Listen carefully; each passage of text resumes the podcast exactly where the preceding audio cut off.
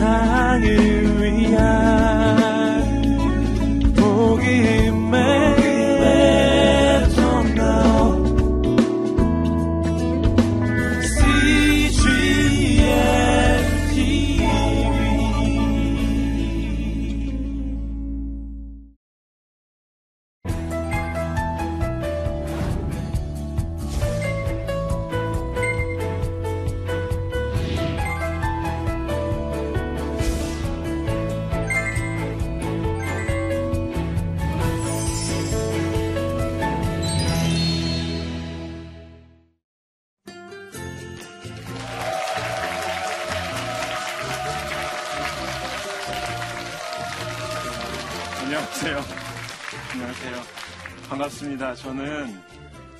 어, 숲속샘터 교회에 어, 담임을 맡고 있는 김용재 목사라고 합니다. 그리고 다세연이라는 단체를 섬기고 있는 어, 그런 사람입니다. 여러분 만나서 어, 대단히 반갑습니다.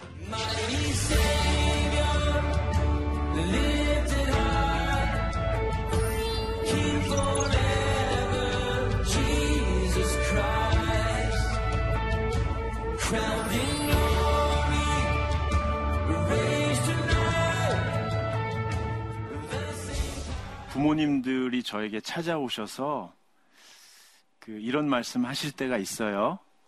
어, 목사님, 저는 부모 자격이 없는 것 같아요. 아, 제가 왜 그렇게 생각하세요? 라고 여쭤보니까 어, 부모와 자식 간의 관계를 끊고 싶을 때가 있다는 거예요. 그리고 이런 얘기를 해도 될지 모르지만 제가 직접 들었으니까 어, 한바탕 싸우고 자기 방문을 꽝 닫고 들어가는 아이의 뒷모습을 보면 어, 뛰어내렸으면 좋겠다. 그런 생각이 쑥 들어온다는 거예요. 제가 집이 몇 층인데요? 하고 물어보니까 2층이래요. 제가 다행이네요. 그랬어요. 근데 여러분 생각해 보세요.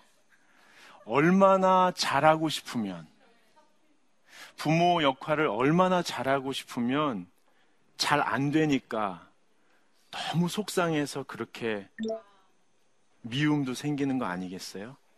저는 그런 부모님들의 이야기를 들으면서 아, 부모란 자녀들을 정말 사랑하는 분들이다라는 생각을 하게 돼요. 여러분, 저는 그런 부모님들의 마음을 아, 조금씩 이해해요. 왜냐하면 제 아들이 19살이에요. 제 딸이 14살이에요. 저희 집에도 그와 비슷한 아이들이 같이 살고 있어요. 그러니까 제가 마음이 부모의 마음이 이해가 된다는 거예요. 제 아들이 중학교 1학년이 됐을 때 제가 아는 어떤 분이 저한테 이렇게 얘기했어요. 약간 정색을 하시면서 그러는 거예요. 목사님, 청소년 전문가로서 모든 것을 알고 계셔도 또 이 아이가 이렇게 할 때, 이 아이가 이런 식으로 반응할 때 어떻게 대하면 된다는 것을 다 알고 있어도 그래서 최선을 다하여 아이와 관계를 유지해도 갈등이 생깁니다. 그리고 함께 한 집에 거하는 것 자체가 너무너무 버거울 때가 올 겁니다. 그리고 아무리 노력해도 해결이 안 돼서 사는 것 자체가 지칠 때가 올 것입니다. 저한테 그러는 거예요. 제가 뭐라고 그랬겠어요? 아니요. 아닙니다. 이렇게 얘기하니까 그분이 아니요? 그럴 거예요. 근데 제가 살아보니까 정말 그럴 때가 와요. 어떻게 대해야 되는지 알고, 어떻게 바라봐야 되는지 알고, 저는 이렇게 강의하는 사람이잖아요. 뭔가를 알고서 얘기하잖아요. 그래서 그것을 집에서 실천해도 문제가 해결되지 않을 때가 많이 있다는 것을 저는 요즘에 배우고 있어요. 제가 도대체 왜 저럴까? 왜 저러고 있을까? 왜 저렇게 말하고 저렇게 행동하고 저런 표정을 지을까? 답답할 때가 있는데 여러분 우리가 그렇게 말하는 저 아이 속에는 어떤 일이 벌어지고 있는 걸까요? 성경에 보면 하나님께서 모든 사람을 그리스도의 장성한 분량까지 성장하게 하신대요. 즉, 모든 사람은 어린 아이에서부터 어른으로 성장하고 있는 거죠. 그 영혼이, 그 존재가, 그 마음이 계속해서 자라나고 있습니다. 그런데 다음 세대 시기, 이 사춘기 때에 그 성장이 급격하게 이루어진다는 거예요. 옛날에는 사춘기를 13세에서 18세라고 그랬습니다.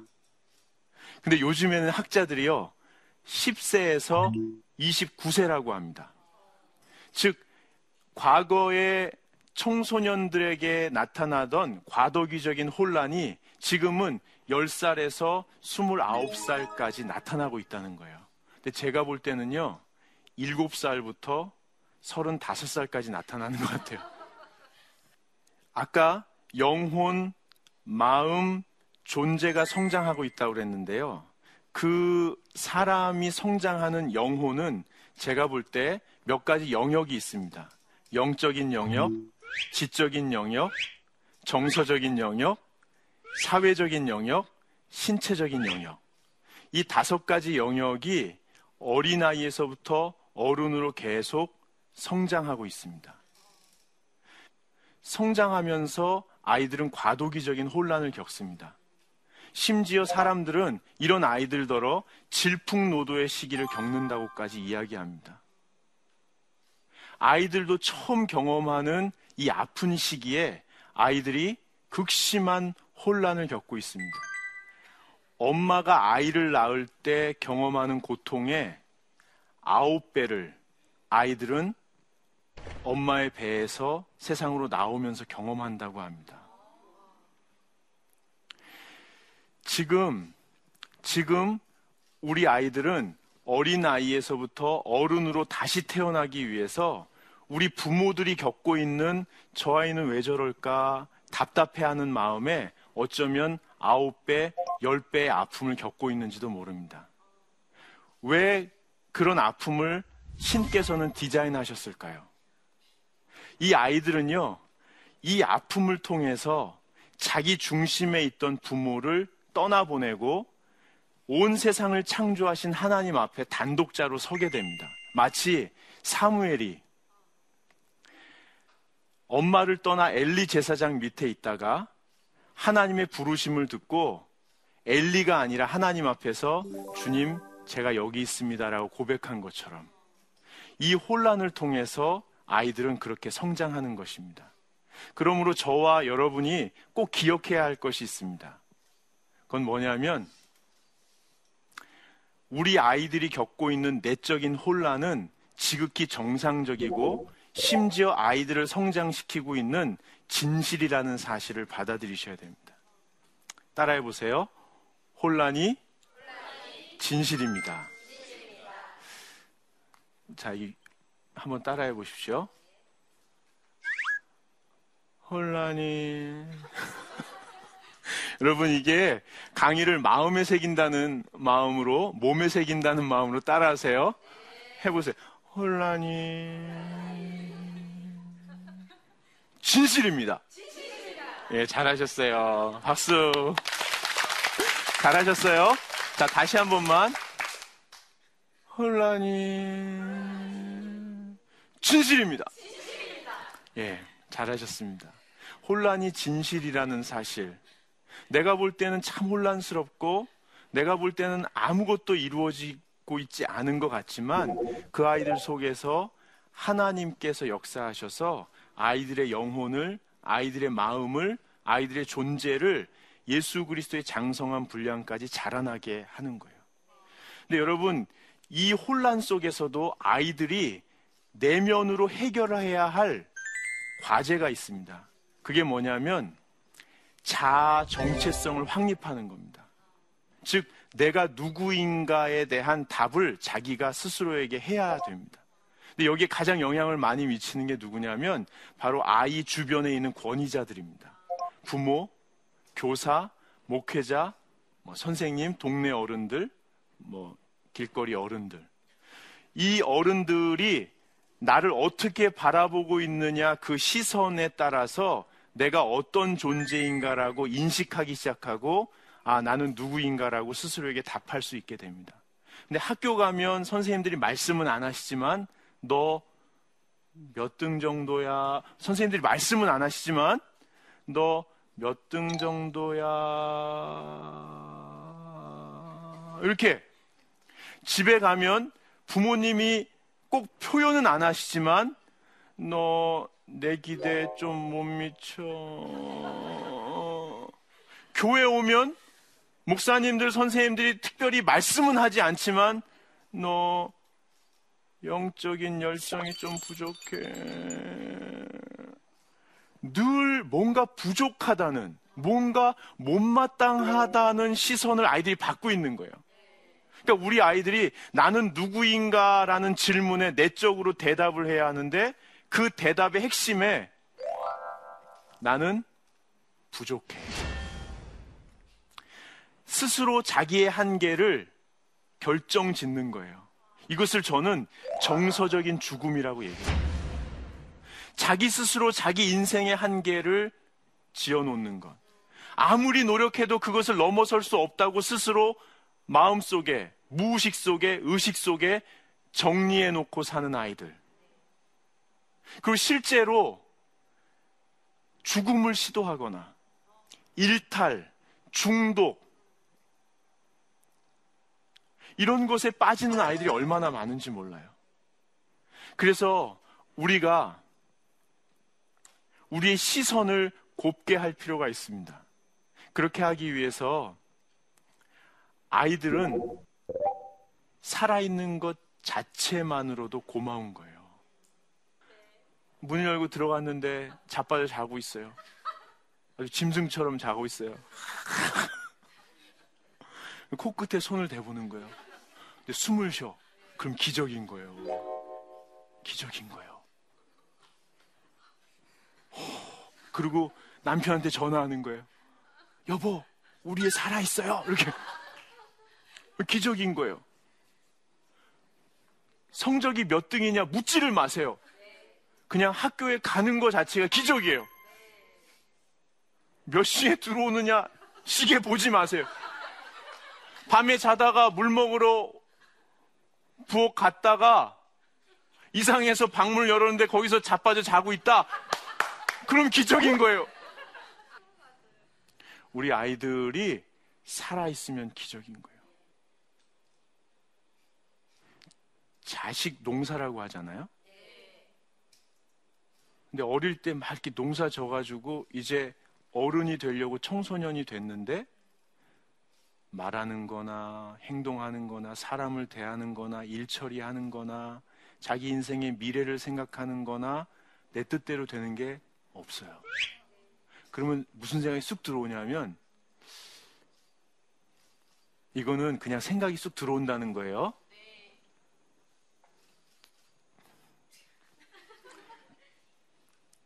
자식 농사 망쳤다.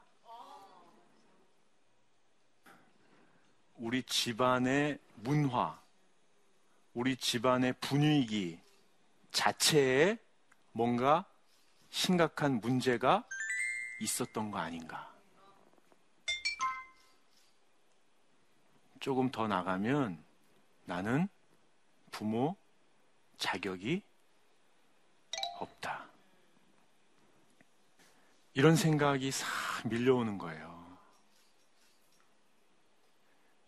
그러면서 좋은 점도 사실은 있었어요. 하나님 제가 지금까지 해본다고 해봤는데 실패했습니다. 이 아이는 이제 하나님이 책임지십시오. 대신 저 스스로를 돌아보고 다시 치열하게, 겸손하게 엎드려서 다시 시작하게 해 주십시오. 이런 유익은 있더라고요. 근데 오스왈드 챔버스가 뭐라고 얘기했냐면 자기 자신에 대해서 판단할 때는 우울의 증상을 기초로 하고 있다는 사실을 꼭 기억해라. 즉, 자기 자신에 대해서 상당히 우리가 인색하다는 거예요. 저는 이 느낌을 내려놔야 합니다. 그리고 다시 시작해야 됩니다. 여기서 더 버텨야 됩니다. 여기서 버텨야 됩니다. 부모 노릇을 포기하지 말아야 합니다. 우리 아이들에게 내가 죽을 때까지, 아니 죽어서도 우리 아이들에게 들려주어야 할 메시지가 있습니다. 이 세상 모든 사람들이 우리 아이들에게 얘기합니다. 너 정도로는 안 돼. 너 부족해. 너 그 모습으로 사회 나갔다간 백전백패. 세상 사람들이 얼마나 치열한 줄 알아? 너 밟고 올라서야 돼. 뺏어야 돼. 그래서 올라가서 네가 얻은 힘으로 다른 사람들을 조정해서라도 성과를 내서 인정받아 너의 가치를 극대화시키고 다음으로 옮겨가서 계속 올라가야 돼. 너 지금 여기 이루고 있을 수, 있으면 안 돼. 끊임없이 우리 아이들에게 얘기합니다. 근데 부모만은 적어도 부모만은 내가 널 사랑한다. 내가 널 기대한다. 내가 널 축복한다. 내가 너를 신뢰한다. 나 찾지 마. 늘 가까운 데 있을 거니까. 가슴이 뛴다. 너만 보면. 미치겠네. 네가 내 아들이어서. 세상의 모든 아름다움이 내 딸 눈 속에 있구나. 왜 우리가 버텨야 하냐면 정말 내 몸으로 낳은 우리 아이에게 하나님이 나만을 통해서 들려주고 싶은 하나님의 마음, 하늘의 메시지가 있기 때문에 그래요. 사실 여기서부터는 내, 아, 내 아이, 남의 아이 따질 필요가 없어요. 우리가 우리 아이를 대하는 마음으로 우리 다음 세대에게 이 메시지를 자꾸만 전달해야 합니다. 한번 읽어보세요. 부모 노릇의 가장 기초는 이것입니다. 따라해 보세요. 버티는 게 은혜입니다. 자, 한번 따라해 보세요. 자기 안 할 거요? 아니, 강사가 이렇게 일그러지는데 우아하게 여기 나와서 할래요? 여기 여기 서봐. 그냥 다 같이 버티는 게, 버티는 게 은혜입니다. 다시 한번 버티는 게 은혜입니다. 박수 한번 해주시죠. 여러분 꼭 기억하십시오. 사실은 사실은 버틸 수밖에 없습니다. 제가 부모기 때문에 여러분 마음을 압니다. 어떨 때는 어떨 때는 그저 버텨야만 합니다. 너무 무거운 마음의 짐을 지고라도 내 아이니까, 내 가정이니까 끝까지 버텨야 하는데 그것밖에 못할 때가 있습니다. 버틴다는 것은 지금처럼 온 힘을 다해서 그냥 이러고 있는 겁니다. 그러나 그것이 은혜라는 사실을 꼭 기억하십시오. 이것 때문에 우리는 하나님 앞에 엎드리고 이것 때문에, 이것 때문에 혹시 내가 내 아이를 키울 때 내가 옳다고, 내가 억압하고, 내 마음대로 하려고 했던 게 없는가 돌아보게 됩니다. 그리고 지금도 하나님 앞에서 내가 내 마음대로 하려고 하는 게 없는가 돌아보게 됩니다. 그리고 다시 내 한계를 넘어서 하나님 안에서 나도 자라나는 하나님의 자녀고 내 아이도 나에게 종속된 존재가 아니라 하나님으로부터 온 존귀한 존재라는 사실을 인정하게 됩니다.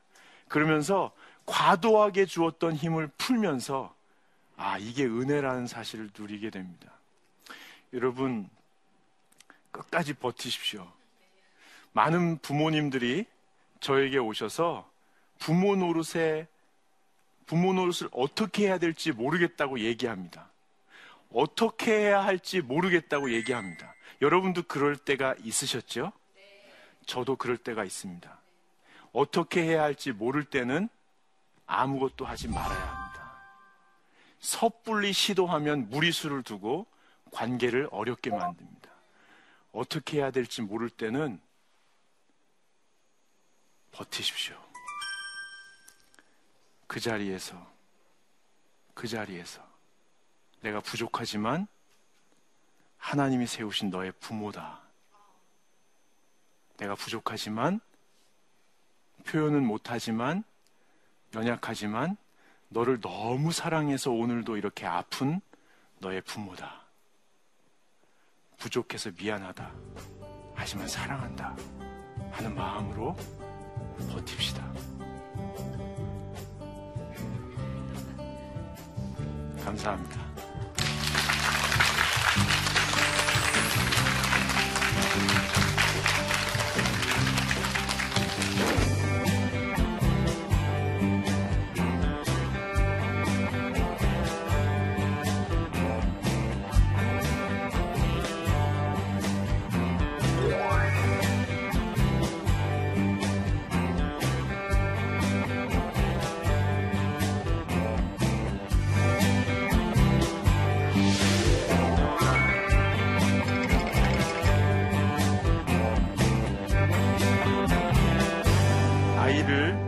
무조건 사랑하고 받아주게 되면 버릇이 없어지는 것이 아닌지 걱정이 됩니다. 괜찮을까요? 어, 제가 볼 때 제일 중요한 것은요, 아, 무조건 사랑하는 게 맞습니다.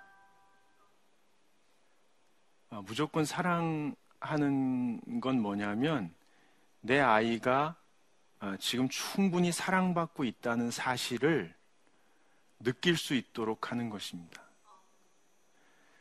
그 아버지가 자녀를 위해서 어, 시간을 충분히 내고 집중해서 놀아주는 것, 어머니가 다른 아이와 비교하지 않고 아이의 특성에 따라서 격려하고 기다려주는 것, 이런 것들 아주 중요합니다.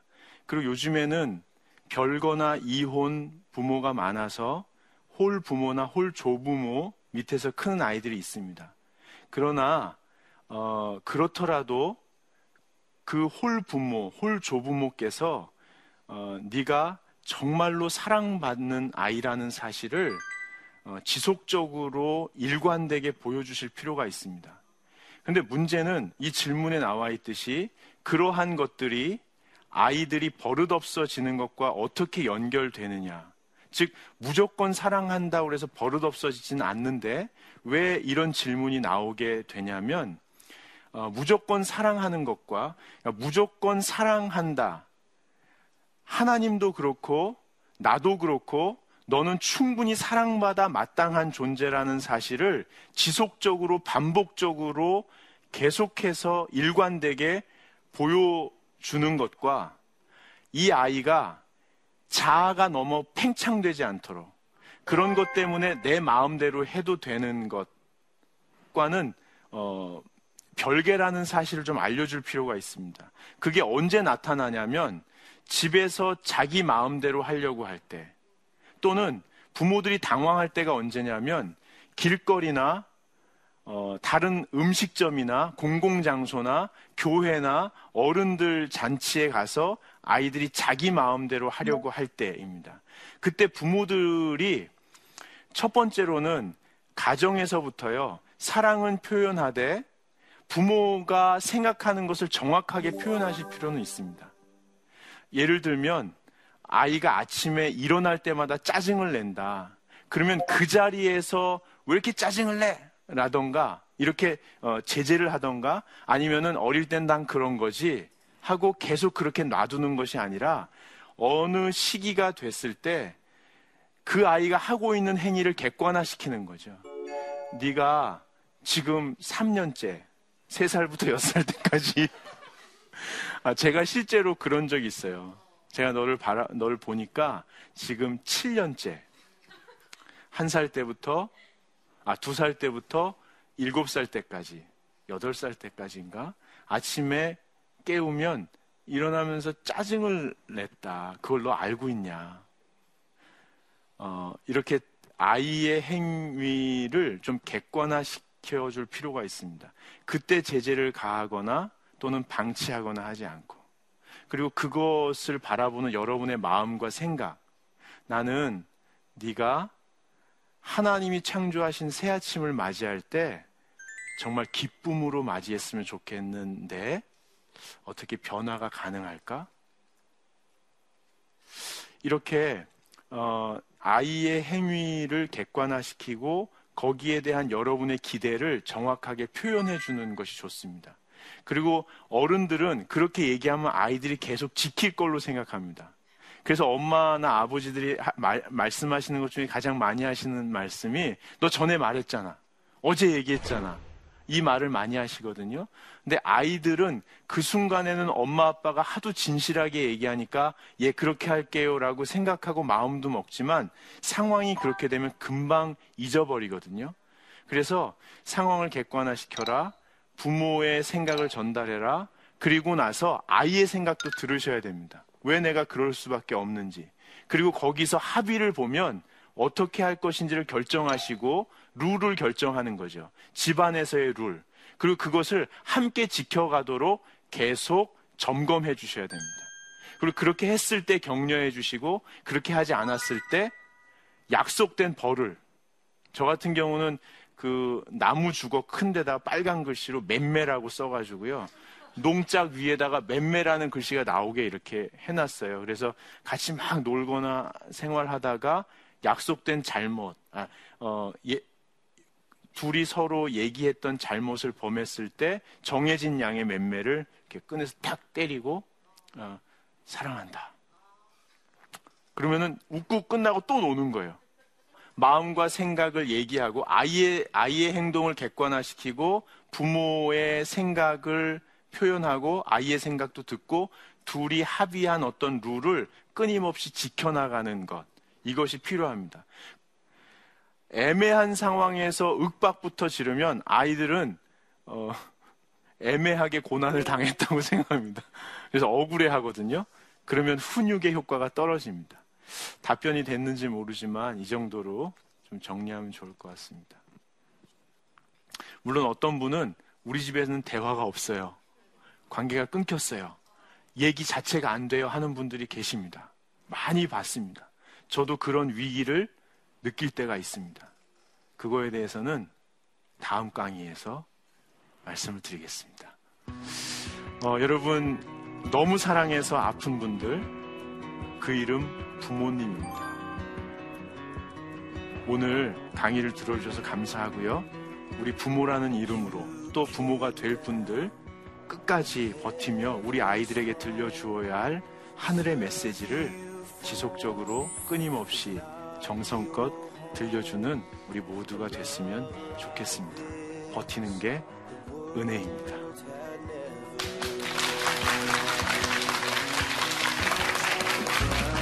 대화의 잽이란 뭐냐면 쓸데없는 얘기입니다. 몸이 무거우면 선수들이 헛방칩니다. 몸이 오니까 한 방에 끝내려고. 근데 다 헛방치는 거예요. 공부해서 남주냐? 주님께 영광을 돌리기 위해서. 너 잘 되라고! 이게 다 헛방치는 거예요. 대화의 잽을 나입니다. 잘 잤어? 멋있다, 야. 어제 늦게 들어왔던데 뭐 피곤하진 않아? 그러다가 결정적인 순간에 격려하는 거예요. 사랑해? 야, 가슴이 뛴다, 너 때문에. 이런 관계 속에서 자녀는 세상이 다 날 버려도 내 부모만은 내 편이다라는 의식을 갖게 됩니다.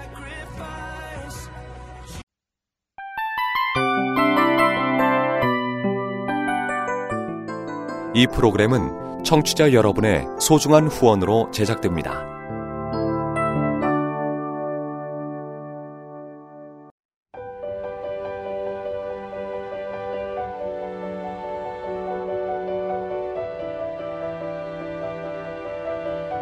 세상에는 수많은 교회들이 있지만 더 깊이 있는 말씀 강해를 찾기 위해 크기로만 교회를 선정하지 않습니다.